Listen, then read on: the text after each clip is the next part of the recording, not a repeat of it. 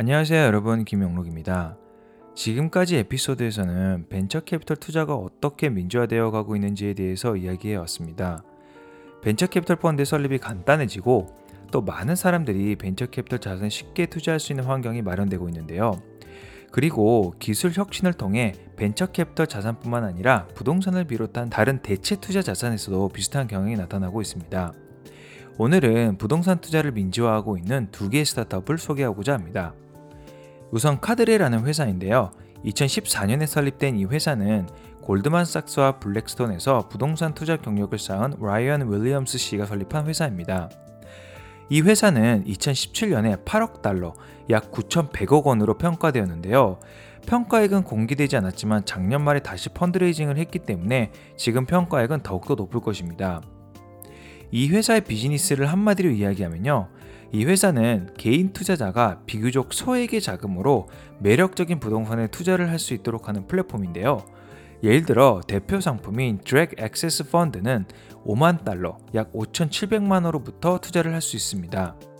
이 펀드는 미국의 약 15에서 20개의 공동주택, 산업용 건물, 사무실, 호텔 등의 부동산에 투자를 한다고 합니다.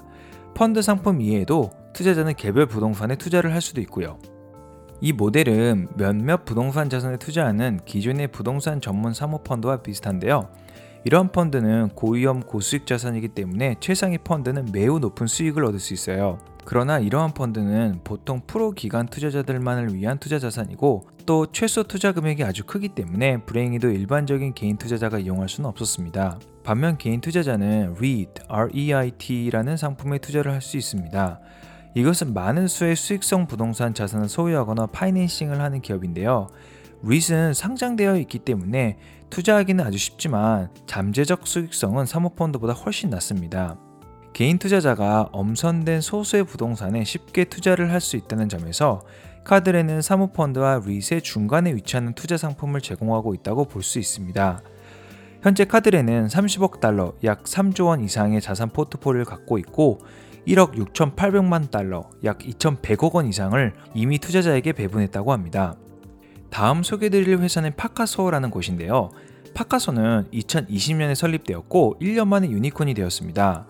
최근까지 네이버 부동산과 같은 온라인 부동산 데이터베이스 중에서 미국에서 가장 큰 회사인 Zillow라는 곳의 매니지먼트를 지냈던 어스틴 앨리슨 씨가 설립한 이 회사는 일반 투자자가 고급 별장의 일부를 소유할 수 있게 합니다. 구체적으로는 최소 소유권 단위는 8분의 1로서 투자자는 특정 부동산의 8분의 1만 구입할 수가 있습니다. 물론 8분의 2, 8분의 3도 구입할 수 있고요. 예를 들어서 미국의 휴가 장소로 유명한 캘리포니아 주의 레이크 타호에 있는 40억 정도의 초고급 별장에 8분의 1을 약 5억 원에 구입할 수 있습니다. 아주 비싸다는 점에는 사실 변함이 없는데요. 그러나 적어도 이러한 고급 부동산을 소유할 기회를 더 많은 사람들에게 주고 있다는 것은 틀림없다고 생각합니다. 투자자가 구입한 별장에 머물 수 있는 기간은 소유권의 비율에 따라 결정되는데요. 예를 들어서 8분의 1을 소유하고 있는 경우 1년에 365일의 8분의 1에 해당하는 약 40, 40일간을 이용할 수 있습니다.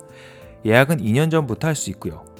또한 파카서는 유지 보수, 법적 절차 등을 다 처리합니다. 그리고 투자자가 자신의 지분을 매각하고 싶은 경우에는 그 가격이 판매 시 시장 가격에 의해 결정됩니다. 벤처 캐피털 자산뿐만 아니라 부동산도 대체 투자 자산으로 매력적인 수익을 만들어 왔지만 보통은 돈이 아주 많은 투자자들만 접근을 할 수 있었습니다. 그러나 이제는 더 많은 그렇지 않은 사람들도 조금씩 이러한 투자를 즐길 수 있는 시대가 오고 있는 것입니다. 역사는 반복합니다. 처음에는 소수의 사람만이 접근을 할 수 있지만 시간이 지날수록 더 많은 사람들이 접근을 할 수 있게 됩니다. 한때 주식 투자는 누구나 할 수 있는 그런 것이 아니었습니다. 금 투자도 똑같고요. 하지만 지금은 누구나가 단 몇 번의 클릭만으로 이러한 자산에 투자를 할 수 있게 되었습니다. 벤처 캐피털과 부동산 투자가 주식 투자와 같은 접근성을 갖게 되는 것은 단지 시간 문제일 것입니다. 카드레아 파카소는 그런 면에서 어쩌면 아주 좋은 타이밍에서 사업을 시작했을지도 모르겠습니다. 그리고 개인적으로는 다음에 디스럽트가 되는 대체 투자 자산은 무엇일까라는 생각을 하게 됩니다. 오늘 이야기는 여기까지입니다. 감사합니다.